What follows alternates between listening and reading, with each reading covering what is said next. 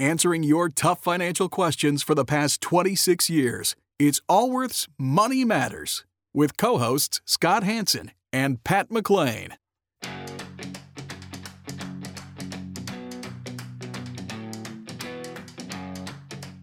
Would you like an opinion on a financial matter you're dealing with? Whether it's about retirement, investments, taxes, or 401ks, Scott Hanson and Pat McClain would like to help you by answering your call. To join Allworth's Money Matters, call now at 833 99 Worth. That's 833 99 W O R T H. Welcome to Allworth Financials Money Matters. I'm Scott Hanson. I'm Pat McClain. Glad you are here with us today as we talk about financial matters. Both myself and my co host here, we're both financial advisors, certified financial planner, chartered financial consultant. We spend our weekdays with people like yourself. We come here in the studio to be your financial advisors on the air. And of course, it's broadcast um, on uh, terrestrial radio on Saturdays and Sundays, Yes. and available via podcast 24 7. So we are glad you are here with us. And oftentimes we take calls throughout the program. If you would like to join us, have a question for us, and would love to take your call to be part of the program, toll free, it's 833 99 Worth. 833 99 Worth. And numerically, it's 833 999 6784. And of course, we'd love to take your call. And we've got a great show. In addition to taking calls, we're going to take a, spend a little bit of time talking about. Normally, we don't talk about legislation until it becomes law. But this looks like it's going to become law. I think there's only three dissenters in Congress on this bill. Passed a couple months ago. Now the Senate's got a similar version. They're working out the differences. I'd be very surprised if it didn't pass in very similar to what it's at now. And if it, some of these provisions, if they don't pass this time around, we'll see them again. But I'm pretty confident. And normally we don't, uh, like I said, normally until something becomes law, it's just a It's a it's dream. But when there's 400 and what odd had voted in favor and three against, so it is the setting. It's called the Secure Retirement Act, and it has implications for small employers offering 401ks. It has implications for people turning age 70 and a half, and it has tremendous implications for stretch IRAs. Or people that are named as beneficiaries of IRAs. And so we'll spend a little bit of time talking about that. And of course, we'll take your calls uh, and answer some questions as that goes as well. All right? yeah, Fair let's enough? do that. let's go. Huh? Huh? All right. Then let's start off in South Carolina. We're going to talk with Mark. Mark, you're with Allworth Financial with Scott Hanson and Pat McClain. Hey guys, how's it going? Thanks for taking my call. Thank you. This is more of a more of an opinion question, I guess. So I Uh-oh. max out my 401k, max out my IRA, um, have some brokerage accounts, uh, pretty set up for retirement, but I want to diversify. So I'm sitting on about forty thousand dollars in cash, which is a big chunk of my emergency fund. But I'm looking to buy an investment property, about a hundred and thirty, hundred and forty thousand dollar investment property with probably about a three hundred dollar a month positive um, income, showing about six to seven percent appreciation every year. Do you think it's a good idea, or should I just keep my money in equities in the market and see how it does there? Well, let me ask a couple questions. How much do you have in your brokerage account outside of IRAs? Uh, about twenty thousand. Okay. And how much do you have in your IRAs and 401ks? IRA about ninety thousand, four hundred one k about three hundred ninety thousand. How, How- old are you? Forty five. Divorced, two kids. You're a good saver. Yes, for sure. Particularly surviving a divorce. Um, 'Cause- so have yeah, yeah, yeah. you have you ever owned a rental property before? I have not. and do you own the house you're in now? I do. Well, yes. I, I mean, I'm paying a mortgage on it, but How, yes. how much? What's the value and what's the mortgage balance? Uh, about four hundred thousand. Oh, about two ninety one. And you're 45. What's the interest rate on the house? Uh, three point seven five. So, What's the rush right now? So I'm just thinking, you're 45 years old. How long ago were you divorced? Uh, ten years ago. Okay, and how old are your kids? Ten and thirteen. and what'd you say the value of the home was? 400. And what do uh, you about own? four hundred thousand. I owe about two ninety one on it. Uh, Scott, So, I What? like I like the idea. Do you not like the idea? well, I mean, it's it's uh, he's What- taking a little risk. If you didn't have the 401k and IRA, right, would be- would be like, yeah, yeah, yeah, it's crazy. How much do you make? What's your Yeah. what's your How much Um, income? about 125 a year. And he's maxing out his 401k. And do you have any other And you're debt? and you're so are you con- you said you're maxing out an IRA. Are you contributing to do a non-deductible IRA? A Roth IRA. Okay, Roth. All right, good. Yeah, I like the idea. yeah. How much is in your Roth? So- How much is in your Roth? About about 90,000. Oh, 90 in your Roth. Man, you He's a Yeah. great saver. So, you, you, from an emergency reserve standpoint, do you have inside your 401k and IRA? Is there anything that's in fixed income? Bonds or cash. No. Well, no. I mean, I have 40,000 cash tied up in a online banking Got it. Where I get two and a quarter percent. But but inside That's your the money I want to. That's the money I want to use as a down payment on the investment. yeah. I th- I like it too. Well, I've got a little. I've got a twist on this. So, We might have the same twist. Continue. all on right. with Well, that. tell me your twist. Well, my thought is, I would I would earmark a a portion.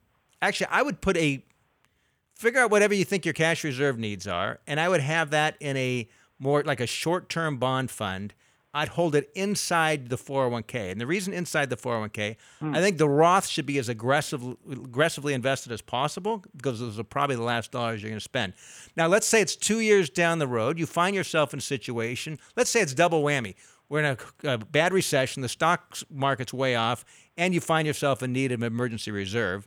I would then say, well, if that's the case, let's swap the short-term bond from from inside the 401k to the Roth, and then let's use let's just pull those dollars out because you can pull out your contributions without any taxes, without any penalties. You don't have to have the money sitting in a CD account at the bank. It's got to be there for five years since the uh, They- it ha- inception of the Roth. Yeah, and it has to be that you've had to have the Roth Yeah. open for more than five years, be ninety grand.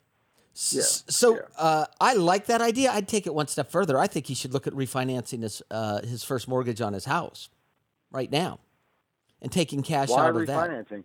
Well, because the interest rates are 3.75 yeah, refinance they're right now. There's some We just had a colleague uh, get three and a quarter. three and a quarter. It's worth looking at. Rates have come way down in the last. Uh, And the Yeah, interest know rates, that, it- the interest rate's going to be lower on your on a primary residence than it. well, will at be on least an ex- at investment least look at those two options. I would certainly do that. But I think he's okay for it. I don't know if it's the best time to buy a house, but if he's going to plan on holding 15, 20 Well, he's in years, South Carolina. I have no idea what the market is. And this house Yeah, a, yeah. is this a particular property that's a, suddenly appeared in your life? No, no. It's just an area that I'm seeing. It's by a military base, seeing some growth in that area. I can afford the housing in that area. Um, you know, it's just something I really started looking at, and I'm obviously nervous about it. So, are you? Uh, are You you? know, would you do your own repairs? Are you that guy? yeah. Well, uh, since I'm only going to start off slow with one property, yes, I would do a home warranty on it, and then Okay. probably I'm not handy, but I would have a home warranty on the house in case something major went wrong. I would have a warranty for it. I, I'm I'm okay with it. Yeah. I mean, I think it's it's. I think it's good diversification. yeah, I. I think it's a great idea. I think it's a great. and if you idea. could Can I have ask you another positive cash, positive cash flow on, it, I think it's great. Yes, ask away. Can I ask you another quick question? What do you guys think of Fundrise? You ever heard of the the REIT? no, is What's it so a, special about is it? it a traded or non-traded REIT? Uh, Non-traded? oh, We don't like it. We don't like it. No. Okay. Yeah, I don't even need to And then know the name of it. How about E- uh, ETFs? Yeah, w- w- we're okay with ETFs, but there's a thousand different Yeah. flavors of ETF. That's like asking me if I like ice cream. Of course, I like ice cream, but I don't like every flavor That's of not ice quite cream. like ice cream. ETFs is think just ETFs are better than just buying individual stocks? Yes. Here's why. So think of an ETF like a mutual fund, right? A mutual fund is where a bunch of people come together, they create a fund. That's that's the term, hence the term mutual. Um, hire a money manager. Typically, they go out and figure out what are the best securities in the marketplace to own. Then there's also some no-load mutual funds out there that invest in indexes. Think of an ETF as a very similar kind of uh, approach. It's a way where you get diversification, get broad market exposure at a very low cost. For the average person, the, the, the, the slight nuances in the difference between ETFs and, and mutual funds, essentially, they provide the same thing. They give you exposure to certain. ETFs add if you if you want to trade more often or put callers or other things on them, it's easier to do. Here's why we're not a big big fan of, of people buying individual stocks, at least for the majority of their portfolio. Most professional money managers, people who get paid a living to pick stocks, who have teams of analysts working for them that do nothing but scour the universe on a daily basis, finding the best companies. Roughly 80% of those individuals can't outperform the market. So just from a just from a pure, you know, if I had this argument with my with a let's say a teenager and laid these things out, what do you think the chances are of an individual who's not a full time professional, does not have a degree from Wharton or University of Chicago or Harvard, has a team of analysts? How, what's the chance of that person going to be out to be able to outsmart the professional? And in fact, some of the best performing mutual funds, if you look at them and you look at their winners and losers, it's hard to believe that the same person made the same decision on the stock picks. That's right. right. So back to that ETFs are fine. Non traded REITs, and I assume that someone approached you to sell you this non traded REIT. No, I did a little homework online and I put a little bit of money into this company called Fundrise that buys apartment buildings and they renovate them and then you get a, a percentage of their return and you get a dividend. I don't know, you can look them up online. It's called Yeah, Fundrise. well, it's- I didn't put much money into it. It- it- money that I could lose. You can, you can, Um, it, but it, it, it, it doesn't price every day, correct? no. Okay, No, so- How do you does get your money out? Yeah, that's the problem. So you just withdraw it with a fee. You get a fee once you take your money out. So Well, if I want you- to take my money out of it, then they charge you like a two percent fee or something. The, the, but the benefit of trading, buying a traded REIT or a traded REIT ETF or mutual fund is that you know the value on a daily basis. You can sell it at any point in time. The underlying investments are uh, similar in terms of strategies and outlook. The difference is it doesn't have um, the lockup or the lack of liquidity like a non-traded REIT does, and it normally doesn't have the expense of commissions that are paid We're not big fans of to non-traded REITs. so REITs. the the non-traded REITs are are not.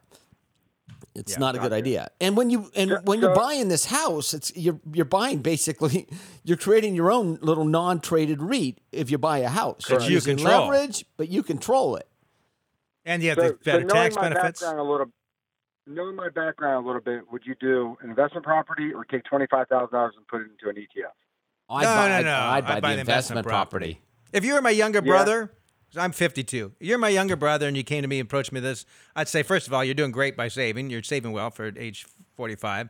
Keep doing that. Keep maximizing out.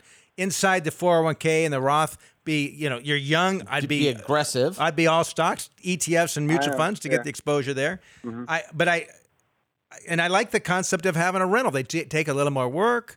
Uh, you got to make sure you buy them right, right. You don't want to overpay for them. But over the long term, they can be great to build wealth and to help prepare you for retirement. Because if you think 30 years from now, or t- I'm sorry, 20 years from now, when you're at retirement time, if you can structure it so your home's paid off and the rental's paid off, then you've got a stream of income.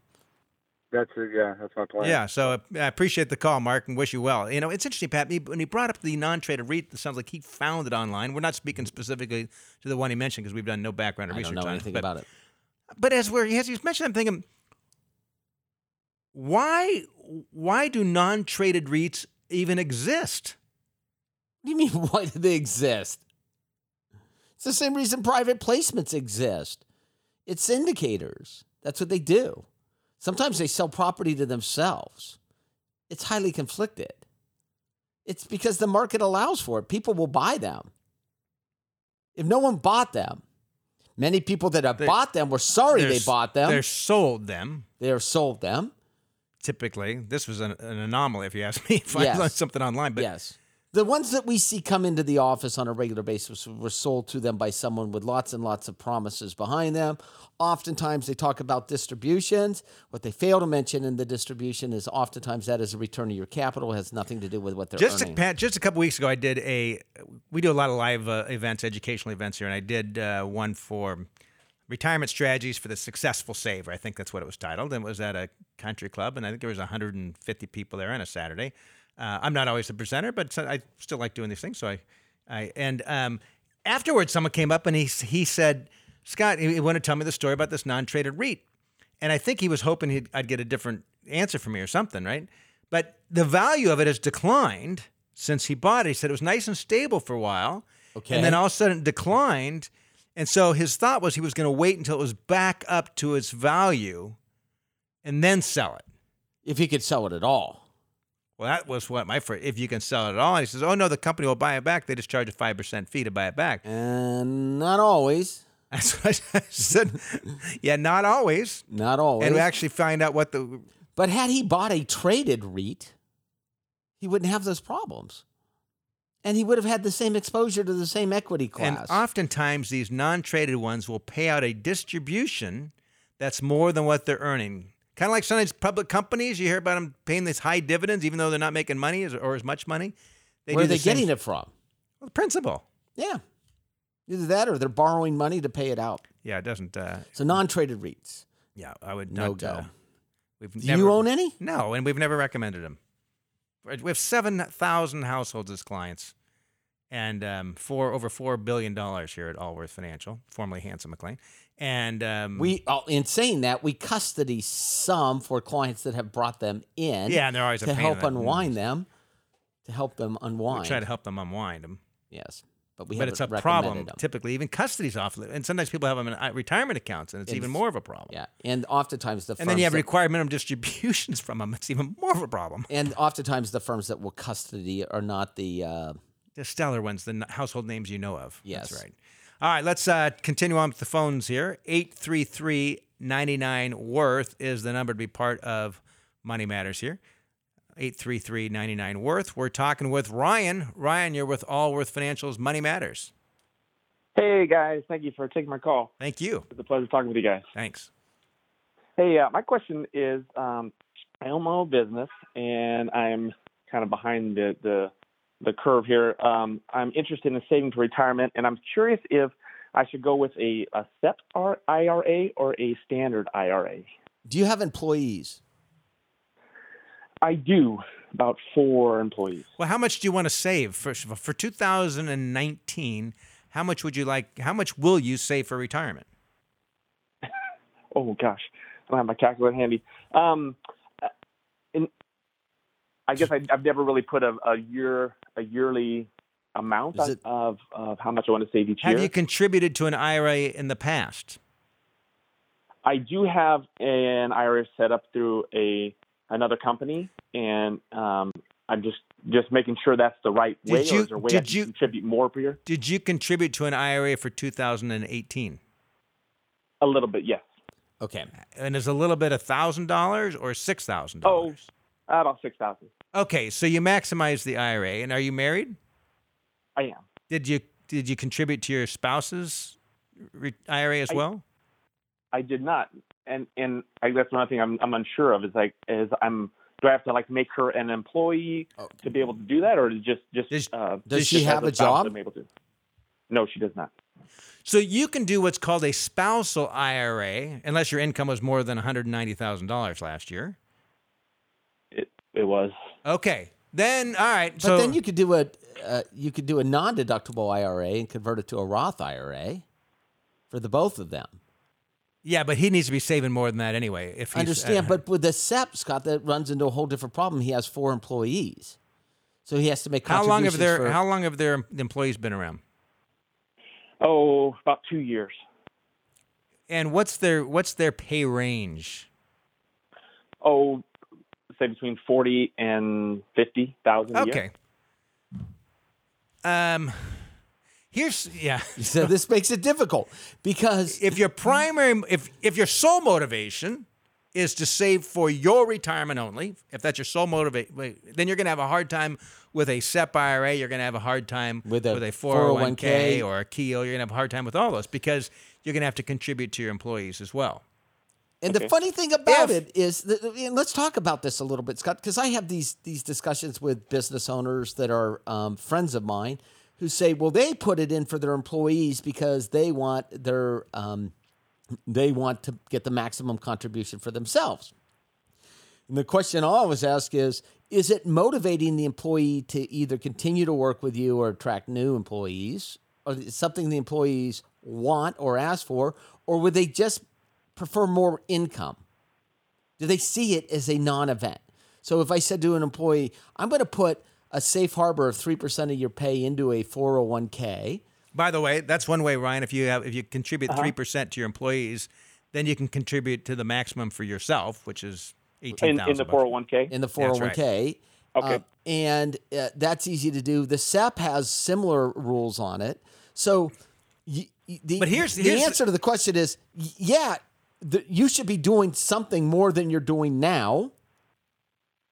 Um, but I don't know if we're going to get to the answer. Well, here's so what would here's why a SEP at this point looks more attractive to you than say a 401k. It's the setup. A SEP is really quite simple to, to establish. There are some other limitations on it. Um, they're a little more clunky. Once you can contribute to the employees, it's theirs. With a four and with a 401k, uh, I think they're actually much more robust, and you can establish them a lot better. And you, as you can contribute to the employees, if they leave before they're vested, if they leave in the first couple of years, the money stays within the plan. So it encourages them to stick around. At the, and at the beginning of the program today, we mentioned that there is a, a bill that just passed The Congress Secure Retirement Act. which we're going to talk more about during the show. But as part of this, and it sailed through the House, it's the similar version the, in the Senate. We normally don't talk about legislation until it's signed by the administration, but this looks like it's going to become law. And as part of this, and this has been, been lobbied for a number of years, they're going to allow for collective 401k plans, which allow for small employers like yourself to band together with other small employers. What you'll see is the marketplace will come up with plans. I, can right? assure you, when this happens, we will create a collective 401k. we have a 401 we have a retirement division here. They've already been kind yes, of they- gearing up for it. They've been gearing up for this. So what happens is that I could go to your business, Ryan. I could go to other businesses like you that have three or four or five employees, and we can say we're going to spread the cost of the administration over a large number of people versus a small number of people. So what makes the SEP attractive right now is that the low administration cost of But doing them. but they, the But other they're clunky as heck. Yeah, they are clunky, and it's easy to get out of compliance. I've seen people out of compliance and don't even realize it. Yes, the the 401ks are are more expensive but less clunky. What should he do today? I would wait. I, I would actually make the I would I agree It's with that. it's mid it's mid 2019. Yeah, just wait. I'd wait. You haven't Ryan. You have until December 31st of this calendar year to establish a retirement plan for your business, and you have until the time you file your taxes to fund it. And Scott, Having so Oh, what man. that what that means, even if you you can establish a SEP by December 31st. And not fund it till next year. But even in saying that, if he decides to do neither, neither, he could actually just fund his 401k for he and his spouse, or excuse me, an IRA for he and his Yeah. spouse, non-deductible IRA, and convert it to a Roth. So the answer to the question is: call us back in October, November. Or just if, if you see that it's under its current term, it's called the Secure Act, Secure Retirement Act. If you see that uh, coming along, it just that I think because it really for you're, you're like the perfect example because you don't have a 401k set up now. One, they're they're kind of expensive. They're just it's just another thing for you to deal with. You're you're not large enough where you've got an HR department or a CFO that can handle all this, right? It's you doing all of it. You do uh, you you, you do all that stuff as a small business owner. You're at the size. You're doing all that uh, stuff yourself. So um, that's why it's, it'd be a, it's a bit of a challenge to set that up today. But I, I'm, I'm, if I were a betting man, I'm going to bet this is going to pass, and you'll see before the year's out, you'll see some collective 401k plans designed for small businesses like yourself come together, spread the cost out amongst uh, many different employers. So don't do anything for right now. Yeah. Except All set right, the perfect. sun, set your money aside that you'll contribute to the retirement plan. And and Ryan, how long have you been in business? Oh, about six years. And has your income gone up every year? Yes. Oh, good for you. Congrats. What are your biggest? What are your biggest? Uh, as a business owner, what are your biggest headwinds right now? Your biggest risk? What wakes you up in the middle of the night, business wise? Just out of curiosity. Um, I probably workers' comp insurance. Uh, it's a it's always a fight uh, classifying employees. Are you, Um, are you in the that- trades? that's the big thing. Yes. It is. It is. Yeah. Yeah. So it does wake me up at night for You, sure. you know, it, it's funny. I have I've got some repairs going on at my house, and the and uh, outside, and they're on scaffolding. There's some uh, repairs needed to be done, and when I looked at the hourly rate the contractor was charging me, I was trying to figure out in my head what percentage of that was going to workers' comp. You could have asked the contractor. I guess You I could. would've- I don't think he's hiding anything from you. yeah, we're we're at thirteen percent right now. 13% Wow. for us. I think like roofers are the highest, isn't something like that? Oh, yes, yes, they are. Yeah. So I heard that gives up to almost twenty five percent. So sometimes, so All right, well, keep up the Yeah. great Scary. work. Yeah. Good luck to you, Ryan. back- thank you very much. Backbone of the American economy, small business. Truly. Everyone likes to say that. I know, It is true. but it is a challenge if you work for a small employer to have a retirement plan, and that's what this this this bill uh, is addressing. And I think, frankly, it's funny. I, I was interviewed by a, um, a a writer for a financial publication, and um, we were talking about a different provisions. We're going to talk more about this when we come back from the break of the, some of the changes that are, we're going to be coming. And she says, "Well, it doesn't sound very consumer friendly." And I said, "No, no, no, no, no," because she was. It was a wealthy magazine that this, oh. she was asking me. so I said, no, no, no. I said, this is extremely beneficial to many Americans that work for small employers. Because small employers just won't spend the money to If set you up worked, the plan. if you worked for Ryan right now, you wouldn't have a 401k, and you might be at your friends like, "Well, you're not saving your 401k." I wish I could, but I don't have one, and it takes a lot of discipline to set up an IRA if you're an employee. yeah, it does. So having a 401k, uh, think is I think this will be a, of great benefit. We're taking a quick break. If you'd like to be part of our program, love to take your call. Our toll free line's 833-99 worth. That's 833-99 worth. Numerically, it's 833 999 6784. You're listening to Scott Hanson and Pat McClain. All Worth Financials Money Matters. We'll be right back.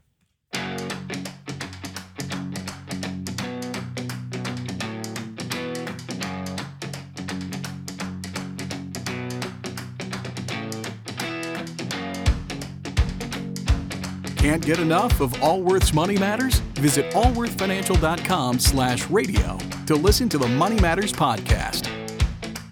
Do you have a financial question that needs answering? Call us at 833-99-WORTH. That's 833-99-W-O-R-T-H. Welcome back to All Worth Financials Money Matters. I'm Scott Hanson. Pat McClain. Glad you are here with us, sticking around for our second half of our program on this fantastic weekend, post July 4th Yes. celebration, all that stuff. Exactly. Yeah. so uh, we'll, we'll, we're, we're going to talk some in this segment about the Secure Retirement Act and the provisions, how it might impact people who are, have required minimum distributions. How it's going to affect your beneficiaries on your IRAs. And we're going to talk about why it's good for small employers. Yes. Which we just talked about that. A little bit. Yeah, yeah, yeah. We can talk about it some more. Yeah, well, that sounds fun. Why not? Why not? if as long as we find it inform- informational. That's how All it right, works. let's uh, take some calls. We'll go to 833-99 worth. Again, to join us, 833-99 worth. And we are in Sacramento with Zach. Zach, you're with Allworth Financials, Money Matters, Scott Hanson and Pat McClain. Hi, thanks, guys. Thanks for taking the call. Yeah. Um, two questions for you. Uh, my company offers a um, traditional 401k and a 401k Roth. So I've been putting 16% in the, the tr- traditional 401k and 2% in the 401k Roth. Um, what I'm wondering is with the new tax laws for the higher standard deduction, is that uh, does it make sense to swap those two percentages?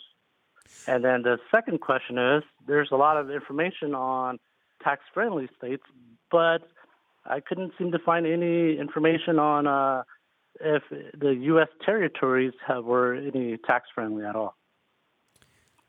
Uh, well, the U.S. territories can be extremely tax friendly. For example, Puerto Rico, there's no federal income taxes. I'm not sure Okay. about IRA withdrawals there, Pat. Are you? I don't know. I, I don't didn't even know- know that it was federally tax free. Yeah, because I had someone was trying to tell me how great his life is in Puerto Rico. He, he moved his business to Puerto Rico. He's trying Oh. to convince me I should move to Puerto Rico. And I'm thinking, I don't care how much the tax savings is. I'm to- not moving to Puerto Rico. Everyone's leaving Puerto Rico. Why in the world? moving. So you have a couple more bucks saved in tax. I'm not going to Puerto Rico. Um, So, so, let's answer your the first question about the 401k and the Roth. Uh, What's your approximate income and what's your family's income? Um, I'm about seventy thousand a year. Um, married, um, about 130k in the IRA, about 65k in a, the 401k, and about 4k in the Roth. And does your wife work outside of the home? Uh, yes, she does. And what's her income? Uh, she's at the low end, probably like 20k a year. How old are you? I'm 41. and you live in California, is that right? Y- yes. And are you pretty confident you're going to leave this state? Oh no, no, I'm just researching because I I know I've got time on my hands, about 20 something years left, so I'm just doing my research. If I were you, I would use the Roth. I would as well. because you are in it and if with the new standard deduction a married couple can have about 103,000 of income and still be in a 12% tax bracket. When you go above that, you move from 12 to 22%. This is federal. Okay? Mm-hmm. You get the state on top of it. But I mean, if what we end up finding is those that have done a good job savers, so your early 40s, you're, you're maximizing your 401k, those that do a good job saving, by the time they get to retirement, their home's paid off, the kids are grown and gone. Oftentimes, they end up in higher tax brackets, not lower. So the only caveat to this is if you plan on moving to a zero income tax state at some point in time, and even then, Even then, it's still the big. He'd still be better off. you'd still be opinion. better off. And by the way, you're a great saver, Zach. Oh, thank you. You're a really good saver. Good saver. That is uh, that's actually pretty impressive. So the answer to that question is use the Roth and be as aggressive Okay. as you possibly can. Awesome. And is in regards to um, other territories, the challenge you've got is is, I mean, with the Roth IRA, it's tax free by its nature, Doesn't matter at that so it's not going to matter. to. Doesn't. As far as the IRA, I'm not. Well, I, I've had we've had clients who live all over the world, but um, when money comes out of an IRA, it gets taxed. Most of them don't move to territories, though. They move to places that's like why I don't know anyone. Costa I- that's- Rica, that's or they move gonna- to Ecuador. That's exactly what I was thinking. Yes, Most of I've them had clients don't. that lived in, in yeah Latin America, Yeah. Central America, um, Asia. Yep. Yep. I don't. I can't think of a one person that I've dealt with that has moved to a U.S. territory. No. They Okay, tend not to be the thank you. most uh, economically vibrant, and they're not attracting a lot of retirees. That's the that's the truth. Right? Where it's uh, All right. All right. Appreciate All right. it, Zach. But it's interesting, Pat, as we're seeing. We see more. I mean, like Ecuador, there's a Oh. huge population of uh, retirees. When I I went there, there was whole communities. I went there. My son studied there for four or five months, and he brought me to this place called Gringoville. Their name, not mine. That's not really what the sign says going into Greenville. That's what they called it, Gringoville, and it was like it was as American as as the U.S. The- by the way, the fruits and vegetables there are excellent. Excellent. I mean, being on the equator, it's got that going for it. it does, and good health care, relatively low cost of uh, living. People that retire there, they oftentimes will retire on Social Security and not much more, or buy a small house and retire on Social Security and not much more. Well, yeah, and even down in Baja, there are many people that um, look. If you get to retirement and for whatever reason you find yourself with very few financial resources, Social Security it doesn't go too far in the United States. But it can go far in other places. yeah, and- I don't know many people that have chosen to live there and that have ample resources. Like they have second residences. In, in Costa Rica, most certainly, if people oftentimes have second residence. Um, But some of those, the, the cheap beach properties in most of the parts of the world that you can access easily have they're all to the point where that's, they're all bought up. yeah. And so, anyway, it's always, uh, Actually, I was in Costa Rica with my. look at you, the world traveler. Well, I was in Ecuador two weeks ago and uh, that was over years. Costa Rica a month prior. over years, years. I was in. Uh, uh, we were in Costa Rica, and uh, we were at this hotel, and I was in the swimming pool, and I swim across, and I look up, and there's this guy. no, from El Dorado Hills, where I live. My guess is you weren't at like some uh, like low cost motel in the in the middle of San Jose, Costa Rica. that- you were that- probably at some Yeah, beach resortish. Yeah, but even then, it wasn't. Oh, you know, a couple hundred dollars a night. Oh no, uh, your money- your dollar goes. oh, really far. Yes, but I was not in San Jose. Yes, that is correct. But, but I've been to Costa Rica twice with uh, my family. I think it is a spectacular place. Beautiful. Um, a lot of people go on the west coast, Coast? go to Hawaii, and about the same amount of time you can get into Costa Rica, and it's um, Beautiful. yeah, and your dollar goes a lot further. And um, anyway, I don't know why we we're talking And about 'cause vacation that's- We've spots. turned into a travel show. what happened to us? and neither time I went, I got any sort of uh, bad stomach issue, like was very typical if I go to other developing economies. Yes. Is it fair to call Costa Rica a developing economy? Uh, What do we call those these, these days I don't without know. being insulting to them? I don't know. I don't know. Some parts need to be developed. That's all I know. anyway, um, to, to, to join our program, toll free, it's 833 99 Worth. Again, 833 99 worth and numerically it's 833 999 6784 and let's talk to Jack. Jack, you're with Allworth Financial's Money Matters with Scott Hanson and Pat McClain. Hey guys, how are you today? Wonderful. How you doing, Jack? I'm doing fine. How can we help? My question is I recently retired and I'm pretty comfortable. And I look at the stock market, it's going up and down and up and down. And I look at CDs and I look at bonds and they're paying next to nothing. And I'm wondering about getting into uh, buying some gold or silver or some sort of a commodity like that. And I'd like to get your point of view. I know gold is higher than it's been for over a year, but it just seems that that might be a secure way of uh, dodging any kind of bad bullet might be coming up. Have you have you uh, have you charted gold back 50 years against other asset classes? No, I have not. Okay. I, I, just have begun looking at it, and I have been looking recently at its performance, and I know it's doing so, pretty so well. Right uh, you said how, how how old are you, Jack? You said you're 60? 65. 65. All right. So I, I, let's take a step further back. I think um, when you're working, you're contributing to your 401k, whatnot. You don't have to think about these things as much. Your accounts are growing because you're saving. Now you're retired, right? You got a lot of time on your hands. Yep. No longer are you contributing to your retirement savings. Maybe you're actually pulling some money out. Now you start watching CNBC a little more, watching the markets, right? And you can find so much information out there of why the market's about stock market's going to crash. You can find all kinds of information why gold is the best place to invest right now. But I think it comes down to what what's your investment philosophy going to be? And is it one of it really comes down to these two things. One is I'm going to try to predict markets. I'm going to try to follow trends and move my assets based upon what I believe is going to go up in the near term future. Is that it? Or is it going to be, secondly, I can't predict the future. Nobody can predict the future. Rather than try to speculate, I'm going to have a portfolio that's designed to weather whatever storms might come, because they will come, and have things structured in a manner so that regardless of what comes, my retirement's going to be I've got a high probability of a secure retirement. That's what it really comes down to. One of those two things. And it might be 80% of my portfolio, I'm going to have kind of the, the latter philosophy, which is I can't predict the future, and maybe play around with 10 or 20%.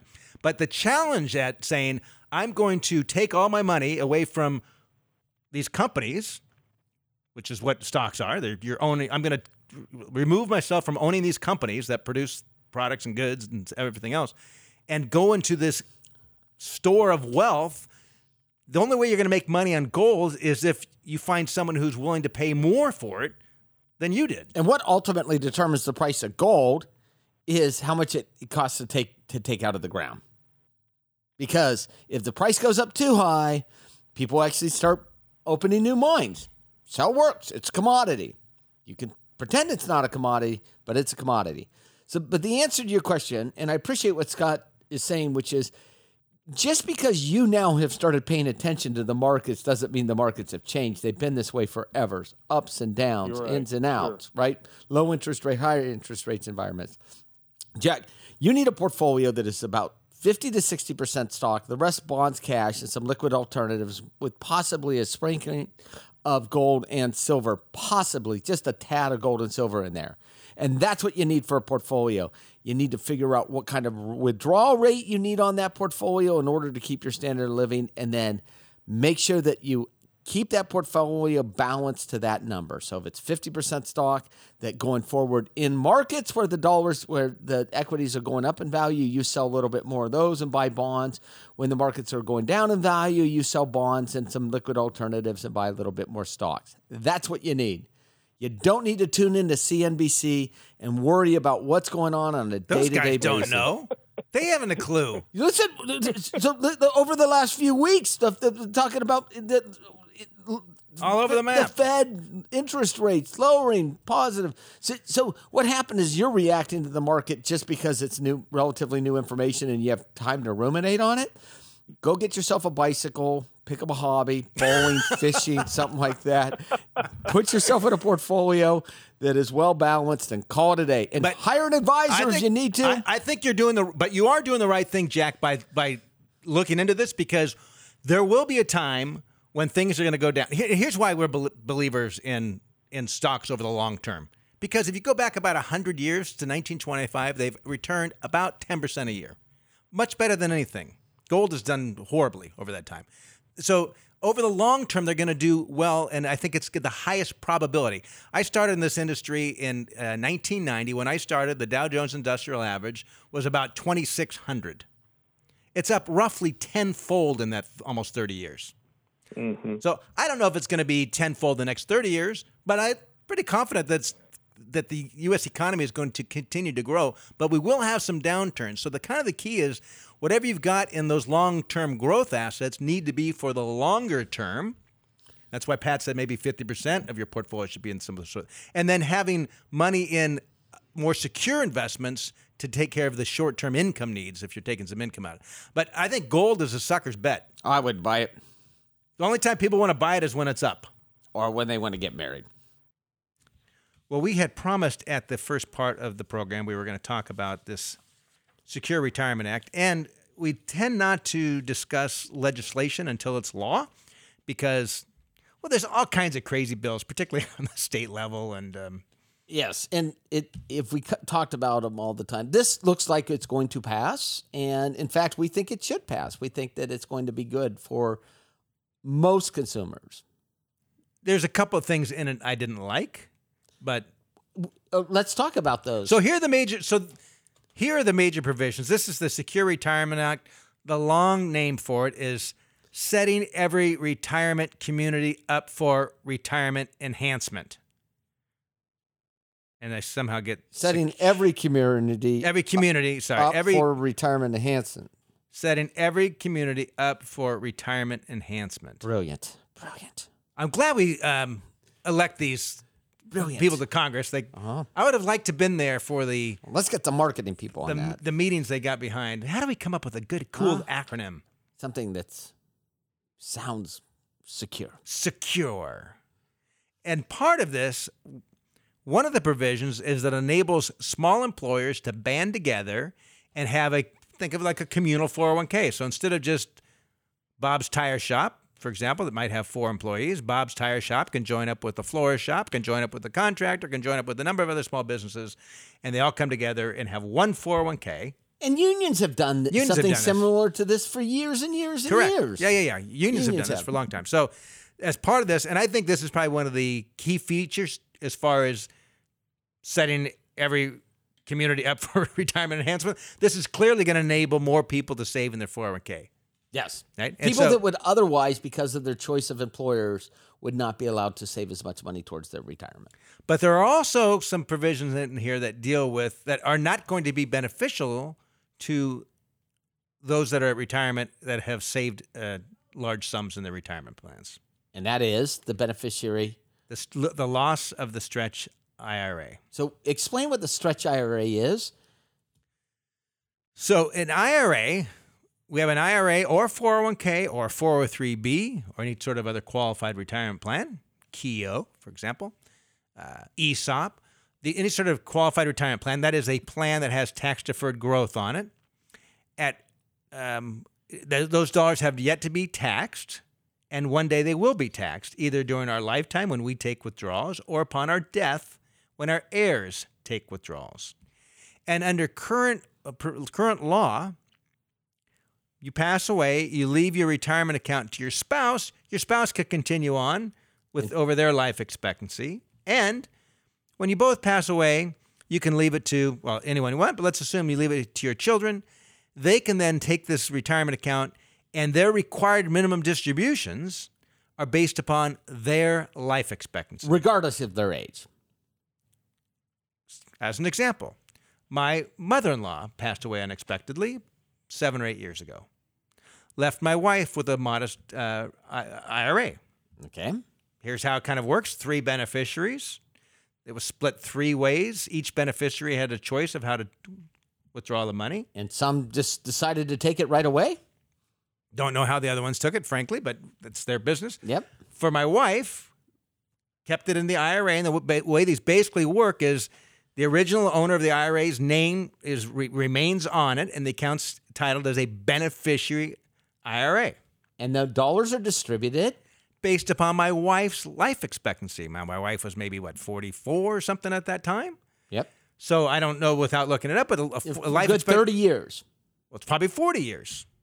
Life expectancy of a 43 year old is probably 40 years. Yep. Going to be paid out over that period of time. So her required minimum distribution first year was 140th of the account, second year is a, a 139th, third year is 138th, We get it. etc. We get it. Okay. We, we get it. So, but with this, uh, she's been able to preserve the tax-free nature of this And oftentimes see growth, See growth. above and above. But Scott, because the, reti- the requirement of distribution has just been two and a half percent. So, Scott, what we're seeing is that the large, large, large IRAs that used to be because of the way defined benefit plans and Keoghs used to work, there, it isn't unusual to find a doctor or lawyer with multi-million dollars Correct. in their for in their IRAs. Not unusual at all. Correct. Do you think going forward it's going to look that way? Well, I don't know. So here's what's happening with this provision. So I don't think it's all that bad. I think it. Can I, when we Okay. finish explaining what the changes? Okay. then you can you talk about whether it's good or bad. Argue with you. So, under this new provision that is set, it looks to me like it's going to become law. They are going to disallow the stretch IRA for anyone other than a spouse or like a disabled uh, child. And then how long will the dollars? 10 years. The accounts must be distributed within 10 years, which means the money has to come out. The taxes had to be paid. So, your example of a doctor, let's say that there's a retired physician who's 78 years old, passes away, leaves a large retirement account to their child who's also a physician, Okay. already uh, has high, High income. income. Now, the child has to start withdrawing those dollars. If they don't, by the end of 10 years, the whole thing needs to be distributed and taxes paid. Okay. Same thing's going to happen with Roth. No more stretching these Roths out. I clearly see why Congress. Because first of all, it impacts such a small percentage of the population Well, that a, a higher percentage of our listeners, right? You who are listening to this, Okay. via podcast, you might be thinking, "Oh, son of a," you know. Well, you would use it for estate planning. Maybe you actually would start kicking those dollars out a little bit earlier based upon uh, the marginal tax rate of your beneficiaries and based on your marginal tax rate. There are many changes to if you have a largest uh, IRA. Maybe if you're in, uh, if you're inclined to do uh, charitable giving, that you actually use the IRA. I've done that with many, many of my clients. You might even do it. Use the required minimum distribution to fund uh, re- some uh, nonprofits right yes, now right now. as a result of this. So it it clearly isn't good for the higher net worth. But they are pushing the required minimum distribution age from 70 and a half to 72 Big deal. a little bit. And if you're at that point where it's that big of a problem for you, I'm not feeling too bad. no, for you. no, that's not what I'm saying. no. Am I- What? The, the planning, you probably you you probably need to be taking out money. You might need before, to be if, before. In fact, yes. if it's that huge of an issue. if your required minimum distributions at age 70 and a half or 72 are driving you up into a higher marginal tax rate, then you probably should have been converting to a Roth IRA earlier. Uh, some of the other changes we've seen in there, they're allowing uh, workers to contri- who are 70 and older to conti- continue contributing to their IRAs, which they is cannot good. right now. That's a good thing Yeah, it's great. because you're seeing more and more people. Those Work that- after the age and also we're seeing the that uh, we'll have insurance companies now offer immediate annuities inside 401k plans. All that really means is not the kind of annuities that we bash all the time, these index annuities. These are basically you give up a lump sum of your money in exchange for a think of it like a pension plan. You exchange for a monthly income designed to, pay your life in the in the 401k, but you make that election going into the deposits, not at some point in time. That's what I We'll don't know. We'll see how it comes out. That's that is a dangerous um, place to live. right? When you're 50, Well, the fact is, right now you could already you go to retire. That's right. you have, let's say you've got a million bucks set up in your 401k and you say, I'm going to have some guaranteed income. You could take a quarter of it, whatever percentage you want. Go to shop a bunch of insurance companies and say, I want a lifetime pension equivalent. Give me an immediate annuity that's going to pay me to my dying day. If I die early, continue to pay to my spouse. That's And already available. That's already available, and you can go shop as a consumer. But putting money into an immediate annuity to be paid out in 10 to 15 years seems a little bit dangerous to me. Because life changes. Uh, a lot. Yeah. Your health changes, your circumstance. Anyway, so we, we will keep you posted as this um, But all in all, I think it's good. Agreed? uh, fully. All in all, it's a good thing. I I, don't like the, the elimination of the stretch IRA, but it's one of those things where it's like, come on. It- it's uh, what percentage? It, it- and it it- the reality is the people that inherit, oftentimes who inherit the IRAs, are not the people that save the money. They act differently, you think? right? I was talking to someone about uh, I do mountain biking, and they what's the town in Walmart came from? Uh, wherever it was in Arkansas. Uh, Bentonville. Bentonville. Apparently, the Walmart heirs have spent gobs of money creating these phenomenal mountain bike parks there. Oh, I've heard that. And there's you can do they have helicopter the helicopters take them up to the top and then they could uh, ride down.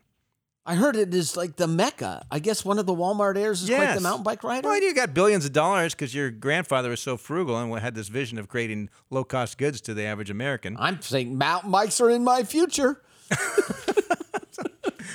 It's just sometimes you look at how, particularly the the third generation, spend the money.